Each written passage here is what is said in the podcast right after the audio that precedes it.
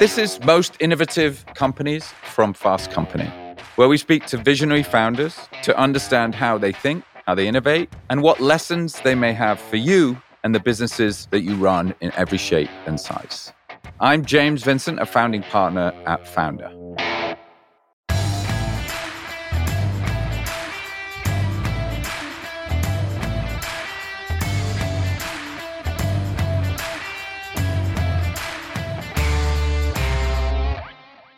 So, this is a story about uh, the App Store and how to think about reimagining the world and how you go about making that huge leap from where something is today to where something might be. I think one of Steve's great quotes is if you look at the world around you, you realize it's only invented by people no smarter than yourself. That's the moment when you realize you can change things. So, the way that things are isn't necessarily the way that things are going to be. But in going about making that mega change, I think sometimes those things are easy to say on stage, but actually really hard to implement. And the example I want to give today is just, you know, the iPhone came out, it didn't have any buttons, there was this wowness. It actually didn't come out with the App Store at the beginning. And the App Store came along a year or so later, but I really think that was the crux of its success when you were able to show that this supercomputer in your pocket, this Swiss Army knife, could solve all manner of challenges.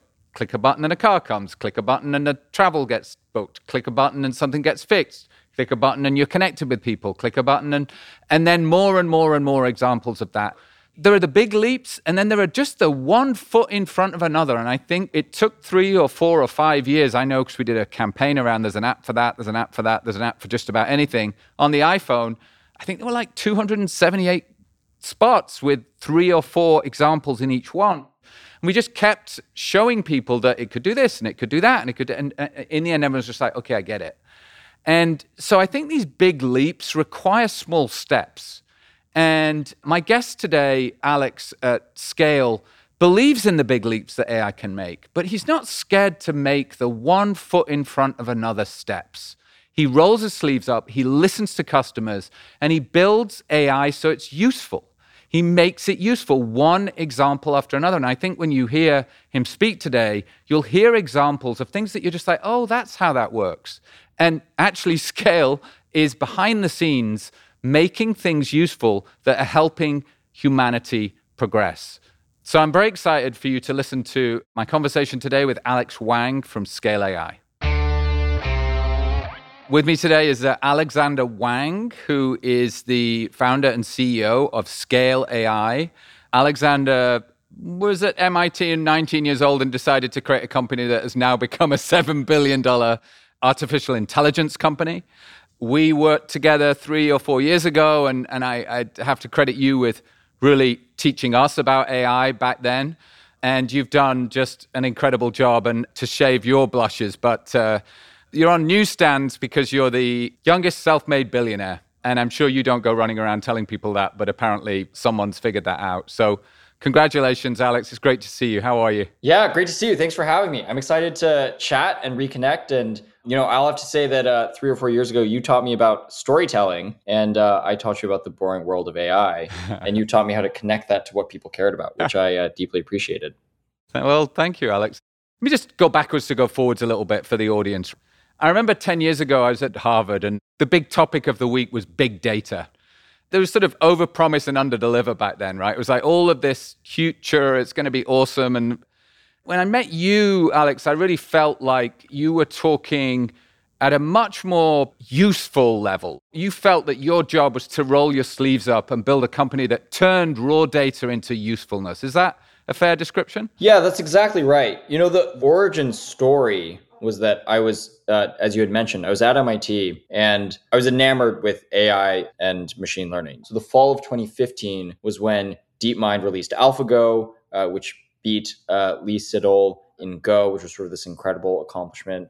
And then the spring rolled around and it was sort of, you know, it was all I could think about, all I could study. It was incredibly exciting. And I remember wanting to try to use it in my day to day world. So I was trying to build a camera inside my refrigerator uh, that would tell me when my roommates were stealing my food.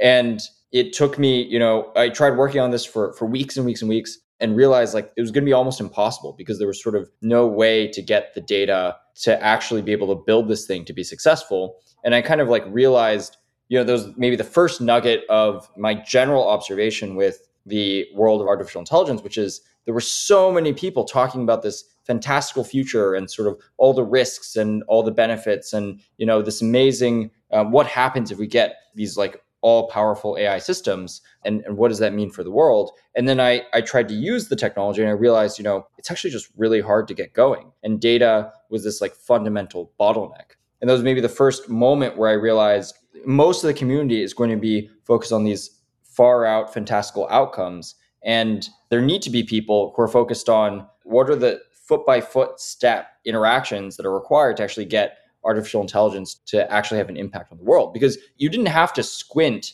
to see how artificial intelligence could be used for the world's most important problems. You know, if you think about climate change as one example, you know, it didn't take this sort of like really far out there view to see, oh, you could use artificial intelligence to, at minimum, just help us use our energy more effectively. A lot of energy today goes to waste because of sort of inefficiencies in the utility networks or the, the, the sort of like global energy industry.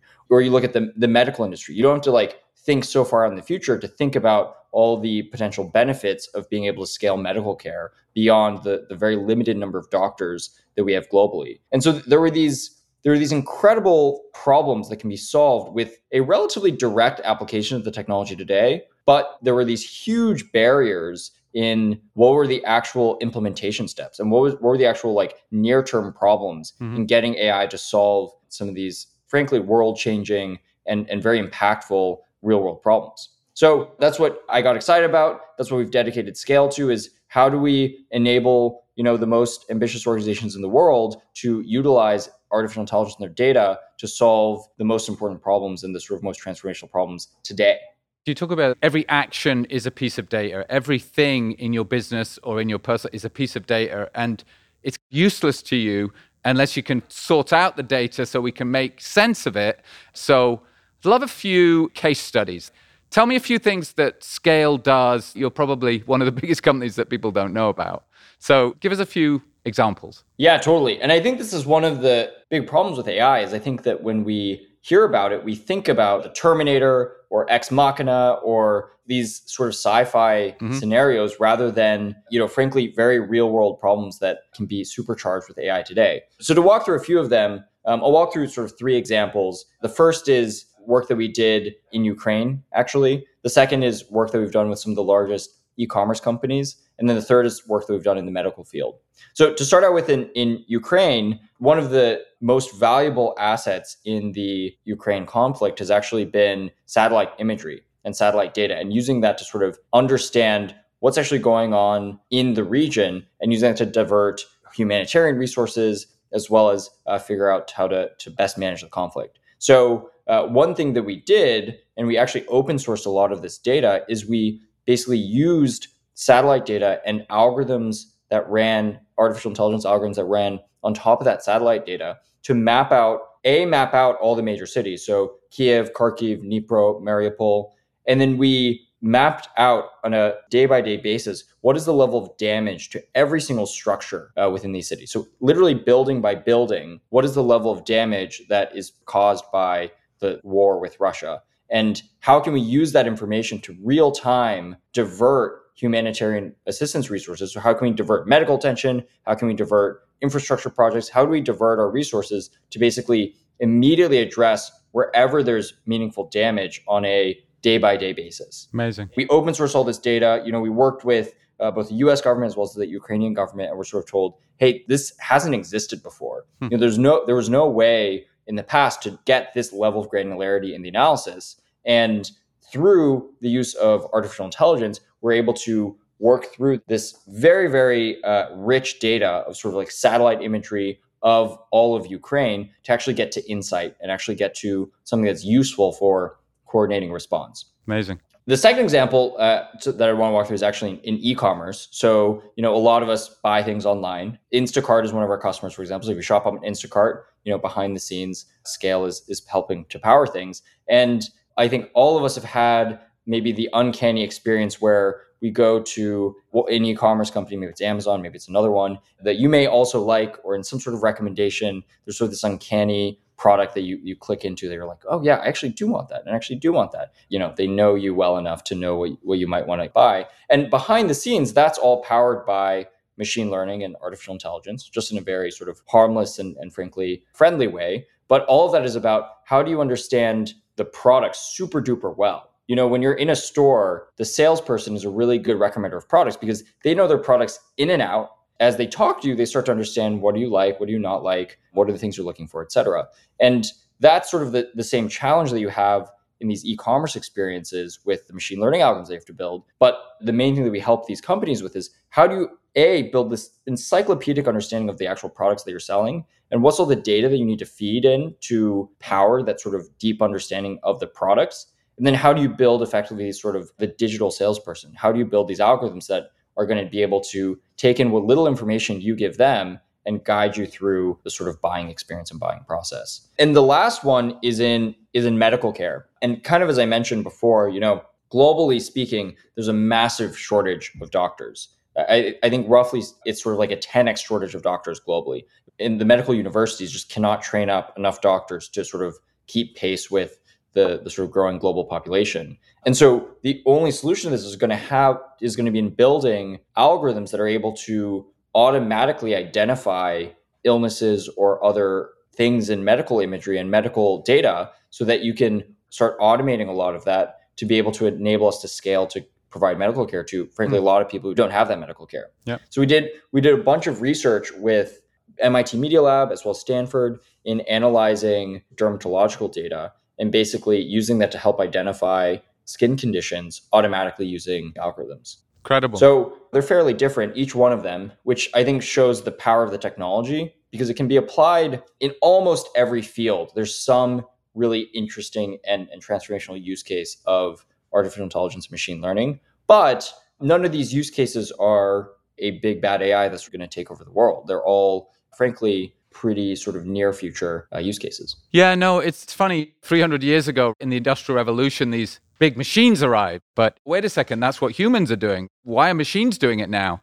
But in the long term, the productivity gains have led to the last 300 years of prosperity. Is that how you think about being able to lift humans into more ability to progress? Yeah, 100%. And I, I think that, like, one of the major misconceptions about artificial intelligence today, and it's it's a very small nuance, but I'll explain why it's so important, is that the modern AI systems are intelligence machines, not learning machines. What I mean by that is if you think about each of these sort of AI systems, and I think now many of us have probably seen fantastical things on the internet done by DALL-E 2 or some of these image generation AI or um, or GPT-3 and some of these text generation AIs if you look at all of them, it's true they've gotten to a certain level of intelligence that makes it so that they can do some pretty impressive things. But they they actually hit a, a sort of cap in getting there. You know, it's very hard for these systems to get beyond their their limitations today. And if you take that in contrast with like a baby or a child, you know, a baby or a child, you know, they're they're actually learning machines. They don't start out knowing really anything, but with this incredible velocity and speed, they start learning more and more about the world around them, such that they get to a point where all of a sudden they can reason about, about almost anything. This subtle but very key difference is really important because if you look at how the algorithms of today work, they do not learn particularly quickly. In fact, to get them to learn, we throw the biggest, biggest data centers and, and like just massive amounts of energy at the problem to get them learn at sort of this like relatively slow rate actually. And if you compare that to the efficiency of a child it's just sort of like you know many many many orders of magnitude different. And and I, the reason i think this is particularly relevant to the industrial revolution example is that you know when we in the industrial revolution we didn't build general purpose machines. We built very specific machines that it's true a machine that assembles a car is a lot faster and better at assembling that car than any person is but as a person, you can do all sorts of other things that that machine is never going to be able to do. The same is true with the artificial intelligence systems of today, which is yes, they're going to get to a point where they can do very, very interesting and incredible things, but they're not going to be able to do all the things that humans can do. And so the way to think about that is like, how do we harness that ability and how do we harness these sort of intelligence machines to then enable us to get to the next level of creativity and the next level of enabling humanity to accomplish more. One great example of this that I think is really in the near future is uh, around actually content production and sort of think about making a movie. Right now, sure, there's some movies that are made low budget, and low budget in the movies content is still hundreds of thousands of dollars. It's still still quite a bit of money, or million or low digit millions of dollars. You know, it's still quite a lot of money to, to make a movie. And then there's all, all the way up to sort of the big Marvel movies that cost literally hundreds of millions of dollars to produce. And that makes making movies very inaccessible to everyone in the world and actually really limits, I would argue, limits the creativity of the movie industry because because it's so expensive to make a movie, only very particular movies that sort of like studio execs like end up getting made. If you look at the AI technologies that are being made today, it's it's really in the near future we're going to be able to make movies that are just as visually compelling as the movies of today for a small fraction of the cost. Because you know we're going to have good ai that can automate visual effects that can automate a lot of the, the sort of editing automate a lot of the special effects and really enable people to be far more creative in the process of building of making these movies. And that's going to be this huge huge enabler for unleashing the creativity of the global population you know now a very small percentage of people in the world have any access to the process or have any hand to play in the process of of making a movie. But what if it could be the case that like you know almost anyone in the world could with the help of ai make movies? Wouldn't that be just this like incredible world that enables sort of this onrush of creativity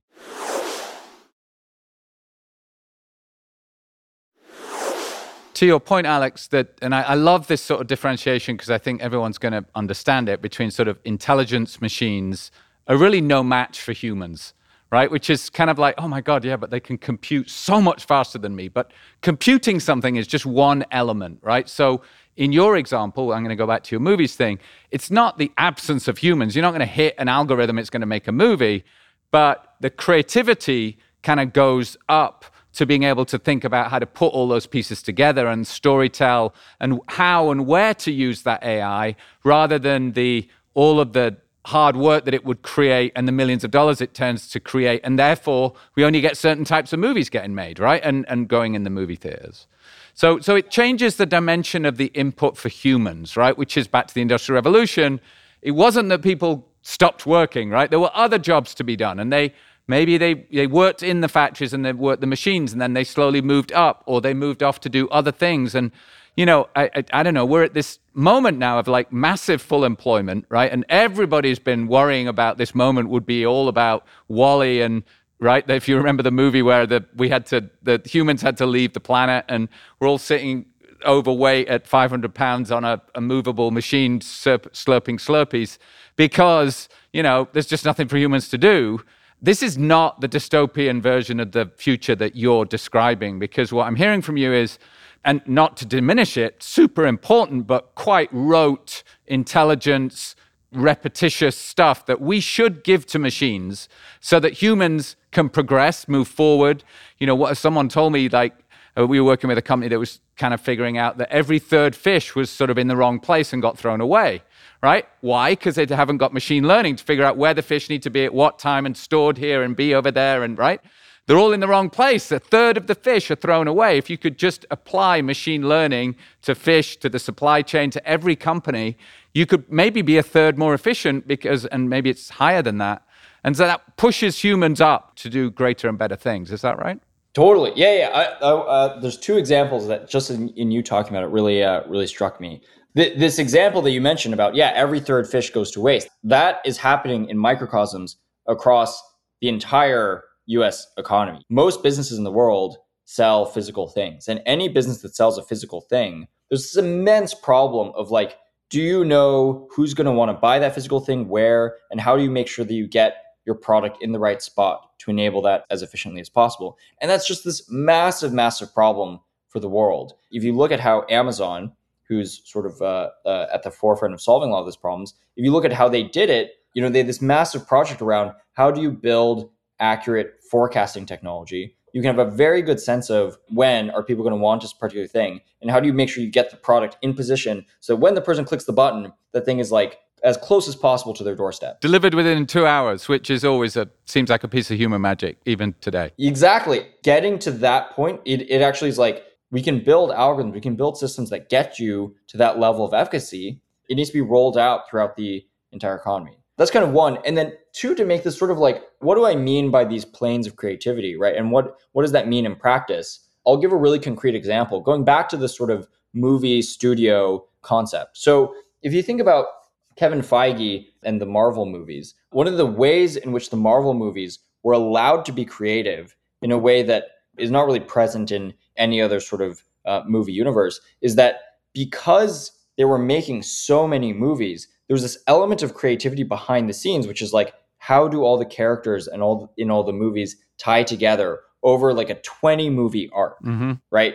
And that's one of the most rewarding parts of watching the Marvel movies is that there's sort of this very tightly woven sort of tapestry between all the different storylines and arcs, and they come together and they go apart and come together, go apart. And literally only Marvel is allowed to, to sort of like think that big because it turns out it costs billions and billions and billions of dollars to make 20 movies that are that effective. Well, if instead, because of new AI technologies, all of a sudden it costs, you know, one one hundredth of that to create the, you know, the same level and quality of cinematic experience, then all of a sudden many of us can become sort of like kind of Kevin Feige like masters behind the scenes and like carefully architecting these broad story arcs because all of a sudden it's sort of it's within reach for more and more creatives all around the world. And I think that that that's an incredibly powerful thing is like how do we unleash the creative ceiling of people and humans as effectively as possible through AI supercharged creative tools.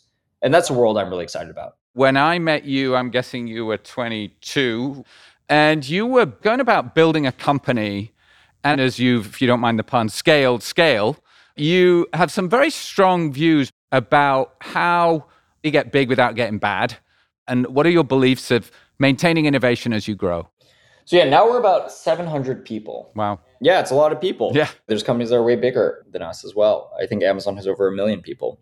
But now that we're 700 people, I love the way you framed it, getting big without getting bad. This has been something that uh, I've always really thought about. You know, one of the things, one of the facts that is really shocking is that the initial iPod at Apple sort of took, uh, I think it was like six months um, to release uh, or thereabouts. It, you think about that and you're like, how is that possible that you go from like the idea of building a, a music device to getting that onto store shelves within six months? It's just like astronomically insane.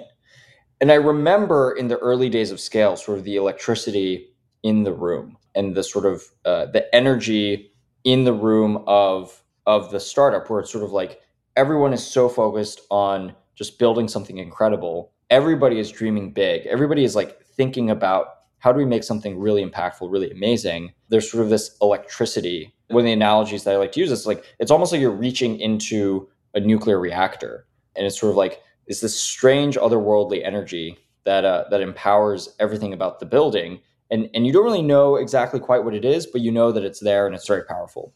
So that's something I've been I've been obsessed about, and I've written a little bit about this, and I have a bunch of beliefs on this. The number one thing is to hire people who give a shit. You know, it's a simple thing, but I think that like an unfortunate fact about most big companies or, or mildly big companies is that you look around and people don't even seem to care about what the company's doing anymore. And it's like it's not even clear if they ever cared about, you know, the work that they did. And this isn't a judgmental claim, but I think it's impossible to build something nearly impossible, or it's impossible to make magic if nobody around you cares about what they're doing. Mm-hmm. And I think that the, this problem arises because there's a subtle change that happens at a lot of companies, which is when you're small, the only people you'd be able to get your company are people who give a shit. Because frankly, you're this small little company. Nobody's going to care about you unless they like happen to really, really care. um, and maybe they're slightly crazy in the process, but you know they really, really care. That's the only way you attract people. It works up until a certain size. Then you get to be bigger, successful, more more notable company, and a lot of people want to work at the company. And then I think what ends up happening is the recruiting team turns into almost like a college admissions office, and it turns into sort of this. You know, we have all these applicants coming in. Let's select the most impressive, diverse and, and sort of like interesting group of people coming in rather than who lives and dies for the mission and who really really cares and this small difference of sort of like how do you bring on sort of missionaries versus mercenaries is a really, really important thing for, for companies to get right. Mm-hmm. And ultimately, you know, the company is made up of the people that uh, you bring into your company. Your, your foundations are your people. Mhm. And so it's really important that you get that right. And you have to hire people who just are fervent. A, they're just the kind of people who just like care so much about what they do and care so much about their work and care so much about having a dent on the universe. And you get people who are so passionate about what your company's doing that it's sort of like it naturally becomes the sort of inspiring thing that drives their life. I've heard you describe that as optimism or attitude defines reality. Totally. Yeah, yeah. So we have this belief optimism shapes reality. We also call it ambition shapes reality. I think we all notice this in certain ways. So, one example is just this funny phenomenon where people end up more or less accomplishing the magnitude of their optimism or the magnitude of their ambition. And it's a really funny thing. It's a really funny phenomenon. I'll give a few examples of it happening in totally different area, and then I'll sort of like apply it to to building great products. If you look at a histogram of marathon running time, so how long it's taken every marathon runner ever to run a marathon, you might expect it to just be this sort of like normal distribution of this sort of Gaussian curve. You know, some people uh, it's sort of like this very smooth curve, but it's not like that at all. It's actually like this very jagged line where basically at every hour boundary, there's a lot of people who try to get right under that hour boundary. So under four hours, a bunch of people try to get under four hours. Under four and a half hours, a lot of people try to get under four and a half hours. A lot of people try to get under five hours, uh, five and a half hours, etc. So you notice it's this very jagged line where people more or less really accomplish sort of whatever they set their mind to. It's this really weird thing. Another another one that's kind of interesting is when we broke the four minute mile. It was it was hypothesized for a long time that you, there, nobody could ever break the four minute mile, and and everybody struggled with it. And then as soon as somebody broke it, all of a sudden everybody, not everyone, but like you know all the people who cared enough, a lot of people ended up breaking the four minute mile. And it's just one of these things that sort of like humans are are incredible. And by the way, stark contrast to AI, but we'll get to that later, I guess. Humans are incredible at sort of accomplishing the sort of scale of their ambition. And when you think about that in an organization, it's so important that you create a culture where people dream really big, you know, where people have incredible optimism for what you're going to accomplish. Because if they're not thinking big, then you sort of have no hope. You know, another way to put it is that thinking small is a self fulfilling prophecy. Right. If you think small, then maybe you accomplish those small things, but you're never going to accomplish the big things thinking small.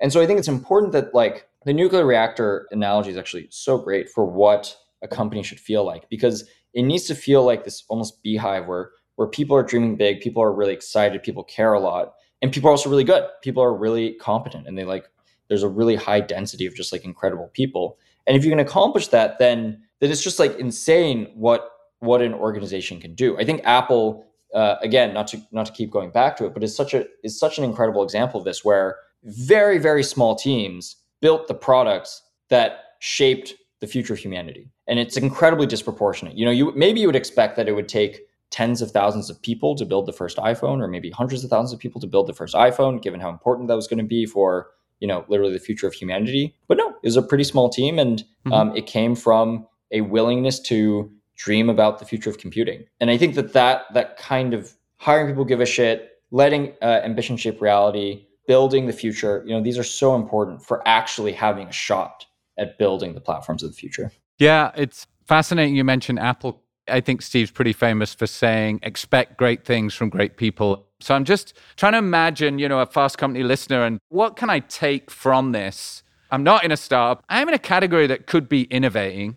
How should I think about that? What kind of instruction might you give to someone that's buried in a company that isn't pushing innovation, but how might I get that going? I have a few thoughts on this. Um, it's a really good prompt. One of the things that I tell my team a bunch too is there's nothing more seductive than the invitation to think bigger. And what I mean by that is like, let's say you're anyone in any organization, you're talking, you're meeting with anyone, give them the roadmap as to how they could be thinking way, way bigger. I'll give an example, which is imagine you were talking to a large agriculture company. It's an, this critically important piece of infrastructure for the world. I- and you're sort of like, how do we think bigger? And it's like the global challenge is that we're going to run into a food crisis or a food shortage. There are so many, and the global population is not going to stop growing.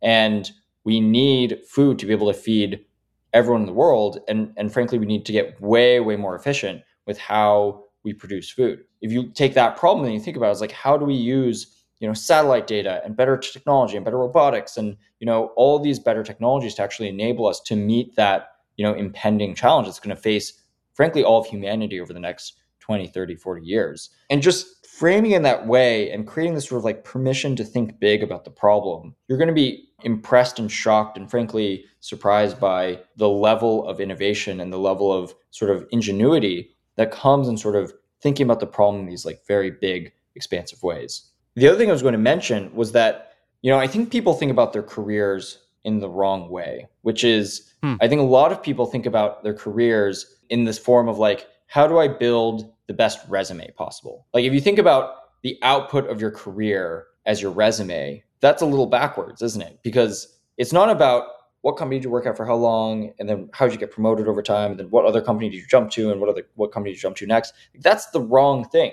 The question is, what is the thing what are the things you actually built what are the things that you actually contributed to the world what are the what are the products that you helped will into existence that would not have existed if you weren't there like in the trenches driving the product driving the vision driving the execution and making magic happen i think because it's so easy to look at someone's resume we totally ignore this fact around like what exists in the world because you worked on it when you're at the end of your career and you're looking back are you happy with your life's work? Uh, it struck me when I when I sort of like read about it and the biography about Steve Jobs, sort of like our promise to the people who work at Apple is that you have the opportunity to do your life's work. It's such a powerful idea because the really really sad fact is that most people do not end up leaving a dent in the universe. Most people do not end up doing work that has the ability to have a dent. Mm-hmm and part of it is because they're not even thinking about it in those terms. They're not thinking about how do I make sure that my career, the product of my career, are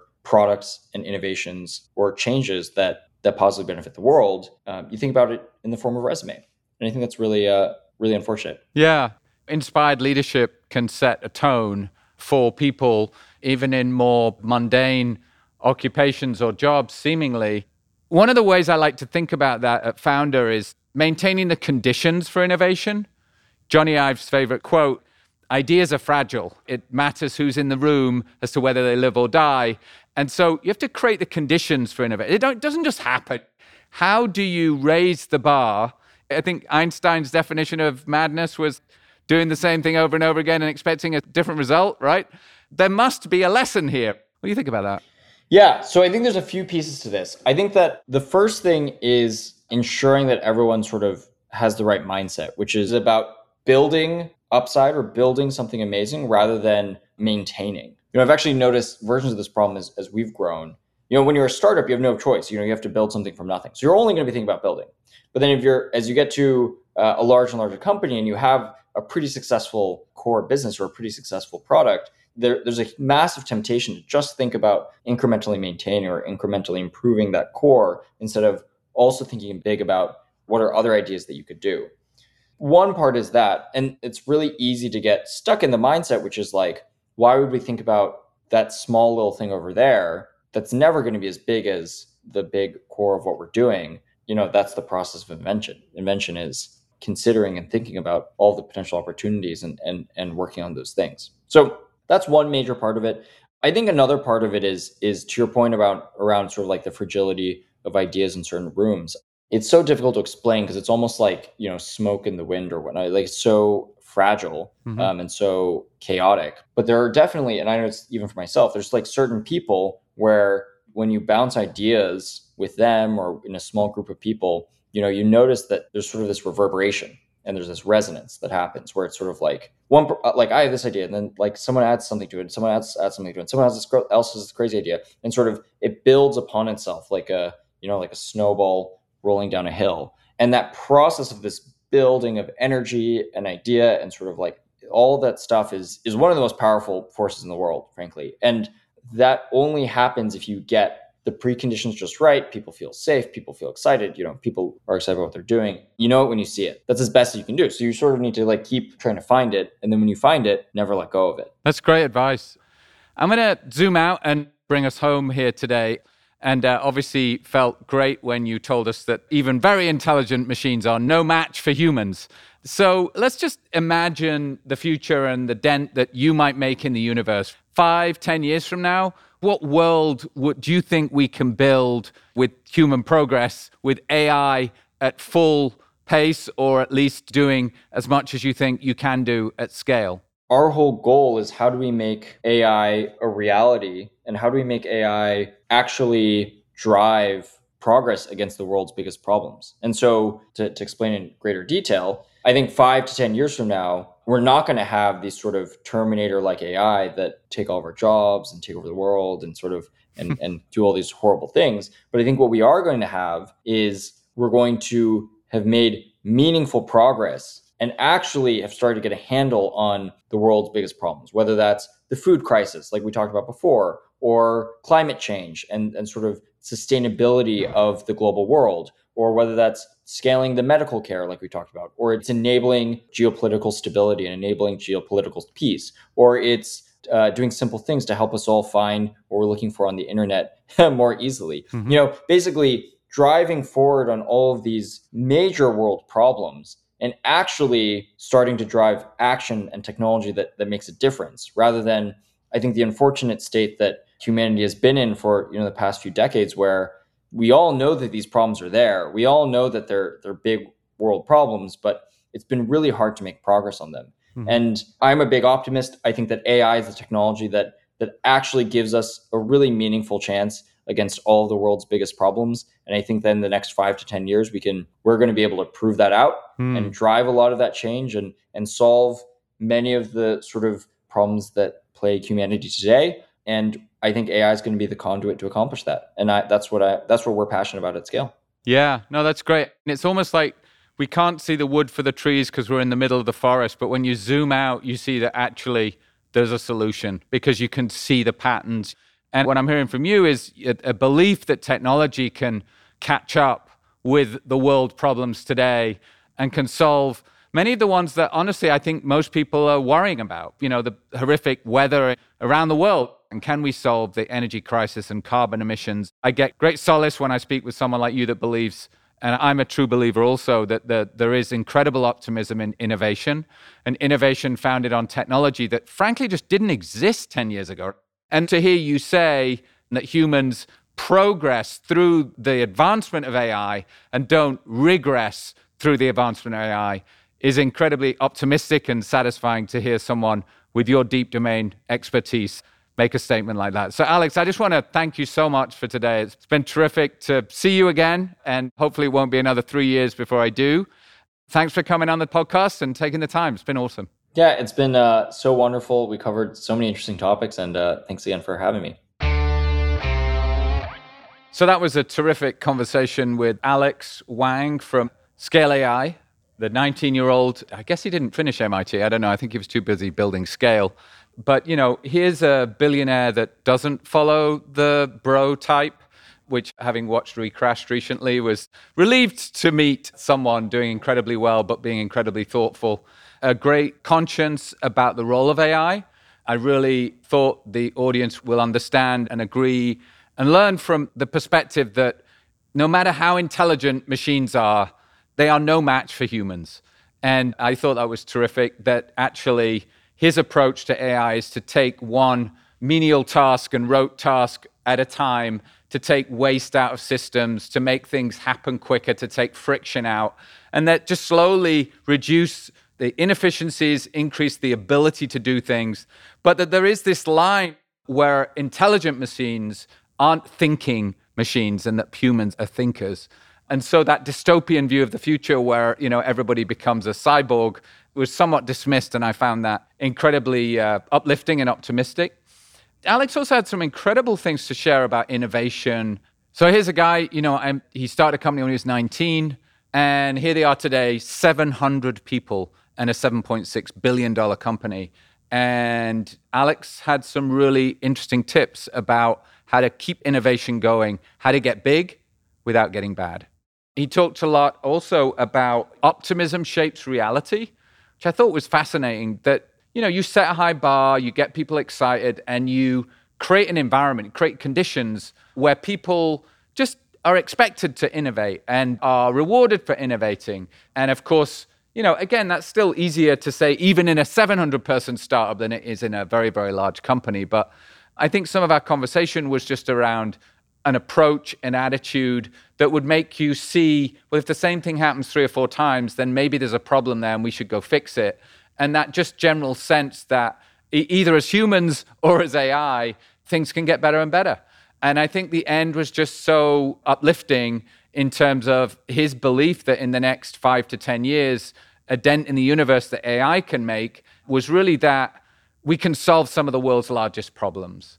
Whether it was an ability to identify disease through understanding masses amount of data and labeling it and then getting an algorithm that figures out and so we can conquer these massive things sustainability carbon outputs and so for the guy who's done so tremendously well, convincing one customer after another, tackling one customer after another. And his story about the information he gets in the Ukraine, looking at bombed out cities, and then figuring out where resources, human resources, were needed because of where the damage had been. Was just an, an incredible illustration. No one had ever done that before. And clearly, the US government approached Alex at scale and said, Can you solve this? And indeed, uh, he went off and did so. So yeah, I thought he, on multiple levels, Alex uh, blew away some myths about what it takes to be a billionaire, which I thought was lovely, and also just gave us some really good codes for innovation and some optimism for the future.